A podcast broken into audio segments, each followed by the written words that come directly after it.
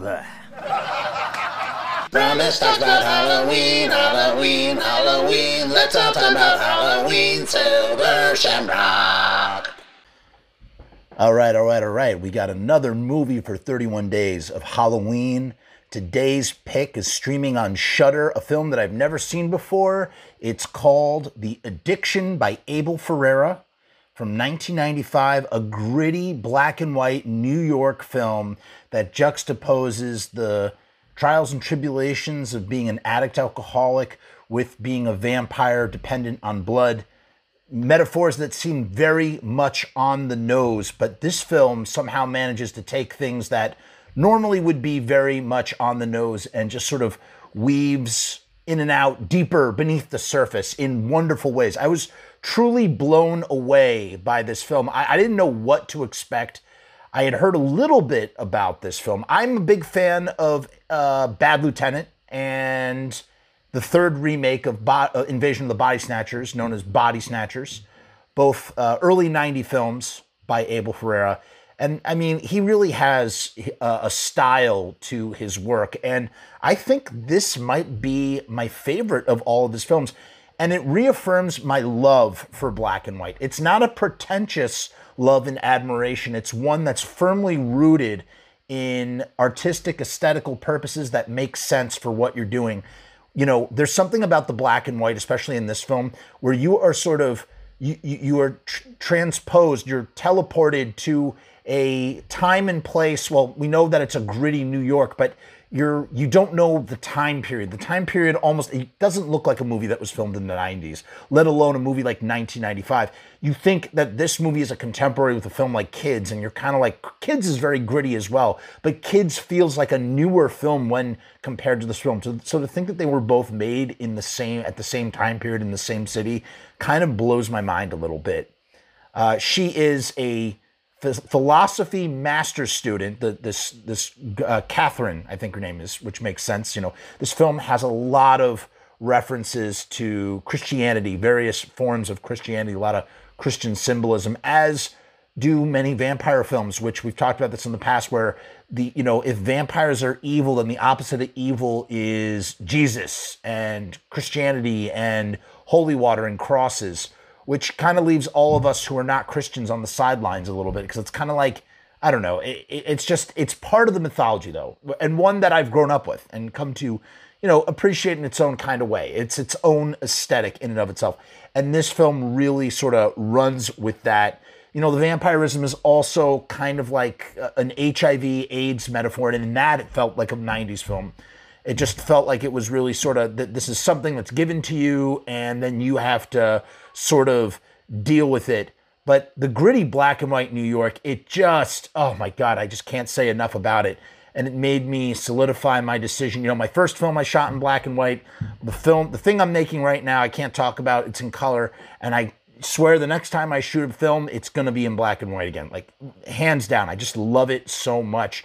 You know what it is? You can play with light. So that, you know, you're not worrying about the, the spectrum of color. It's just about light and dark and gray. And you try and find ways to manipulate light within this space. And there's something about the black and white, it transports you to another world. And I really got that sense while watching The Addiction.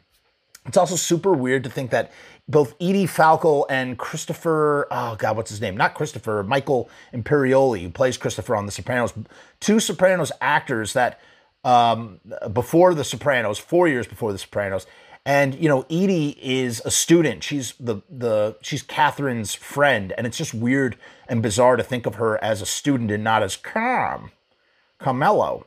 Uh, at tw- at 20 minutes and nine seconds, we get the most beautiful, gorgeous tracking shot in black and white. She's just walking down the street and we see her shadow ahead of her. And I'm just so reminded of Nosferatu just, uh, ascending the stairs in uh, the 1921 German expressionist film. It's just a beautiful ode to that.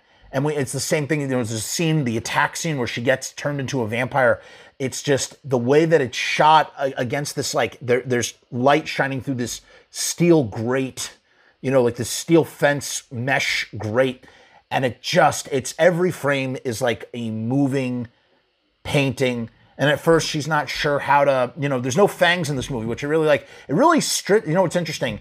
It, it goes heavy on the Christian stuff, but it strips down all the other things that are about being a vampire. You don't sleep in a coffin. There's no sun. You might have an aversion to sunlight, but sunlight isn't going to burn you. There's no stakes to the heart. You just you're immortal and you're rotting inside, and you can't get enough of the blood.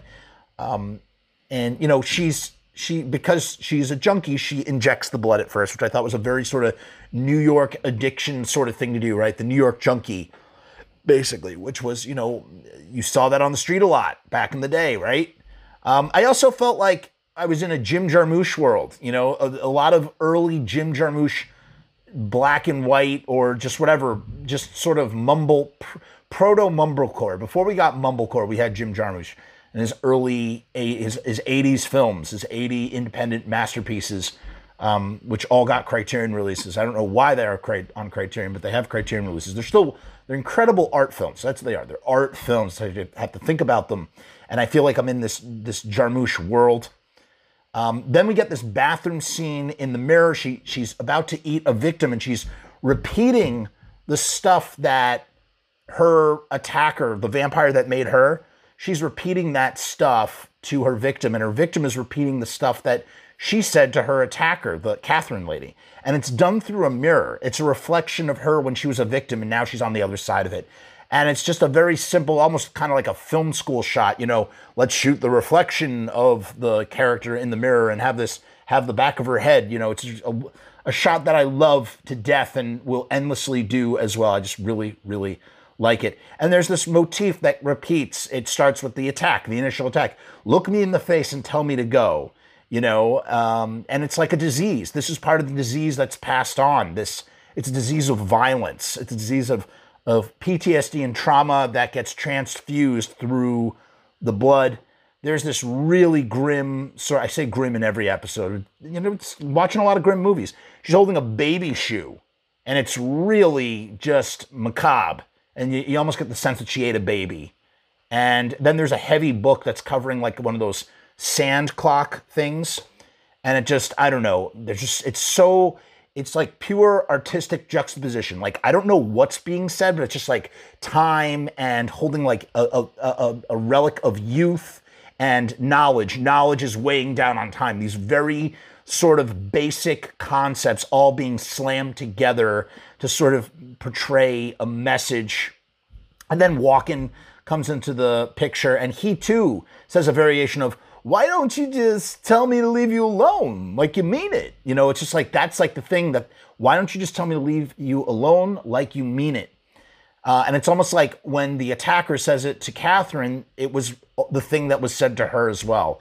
It just gets repeated over and over again. He is a old vampire who's been fasting for 40 years. He's reformed, but he also looks down upon Catherine. He tells her her breath smells like crap and you know, basically takes her prisoner and drains her because he just lives on the, the, the, the, most minimalist sustenance. He doesn't want to kill people, but he drains other vampires. And then all of a sudden, it just jumps.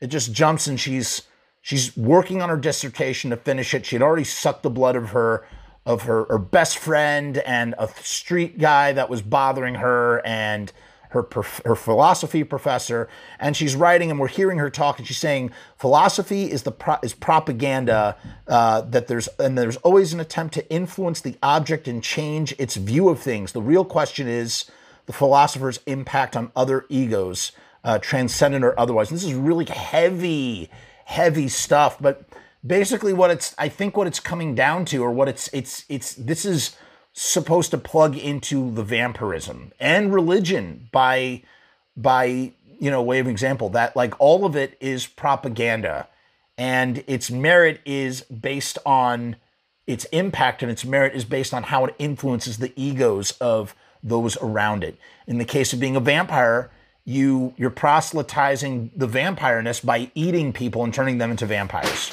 Ah! You just lost a bunch of papers. So you know, and then the very next scene, we're, we're we get this, we literally get this because we're in a place. She's holding a reception. She's got graduated. She has her doctorate now. She's fin- she's a philosophy doctor, and all of the people that we've seen her eat over the course of this film are now um, what you call it? They are now like just seemingly alive. Everything's honky dory and okay, and we're just kind of like, what? Like I thought everybody was was eaten and dead, and everybody's not eaten and dead. You know, um, and we're kind of wondering what's going on. It's like a mixed room of people. Some people are human, some people are not. And as we see, it just, and then all of a sudden, I am just blown away because initially this is where I come up with the idea that her addiction is the philosophy that she has spread to her victims, right? Her ability as a philosopher is is impacted on their egos. Their egos are affected by what she's done to them. And now they suddenly surprise attack. You know, before From Dusk Till Dawn ever gave us the titty twister with the um, surprise vampire attack, we had it in the addiction where everybody that was once her victim is now a vampire and turns on 50% of the party and they're unsuspecting victims and there's just this giant almost like a blood orgy or something and everybody is getting eaten and i was just not expecting it. And then we see her drunk on blood walking through the streets. A priest a priest gives her the body of christ in the form of a eucharist i guess. She winds up in the hospital people come to her. And um, what's interesting is she accepts the Christian eternal life over the vampires, kind of. And she's reborn into something new. That's what I got from the movie, at least. Because he is vampiring her just the way that the vampires vampired her. You know, he's getting her to sort of convert to Christianity by accepting the blood of Christ, I guess.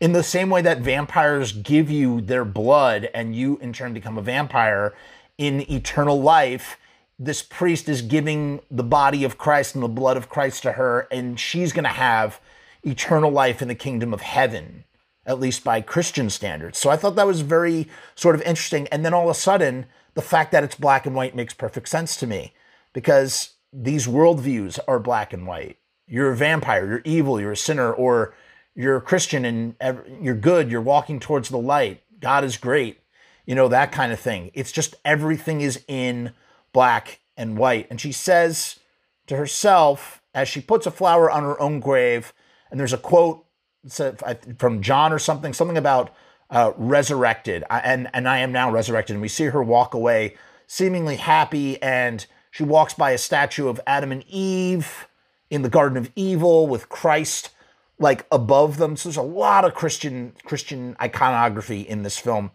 And she makes a quote self revelation is the annihilation of self. Self revelation is the annihilation of self. So, in discovering who you are, you are destroying yourself, or at least a previous identity that you once had of yourself. I think I am who I am, right? And then through a self revelation, I now have new knowledge about myself that destroys the old version of self and thus I am reborn. And it's the last of many philosophical sayings in this film that are inverses. It's like kind of like what um, uh, in uh, what's his name Wes Wes uh, Studi in um, in Mystery Men. He always says these funny sayings. If you don't control your words, then your words will control you which makes perfect sense. If you don't control your words, then your words will control you. If you don't smile to the sun, then the sun will smile down to you. You know, it's like this like inverse statement, right? Of of um of everything. And I it's in there. In any case, this was really I really enjoyed this film. I can't recommend it enough. It's streaming on Shudder. Up next, I think I'm gonna watch Habit just to make it like a nice independent New York vampire, like, you know, sort of fresh take on a vampire or like deconstructing the vampire double feature with uh, Larry Fessenden. So we will see you. Tune in next time, folks.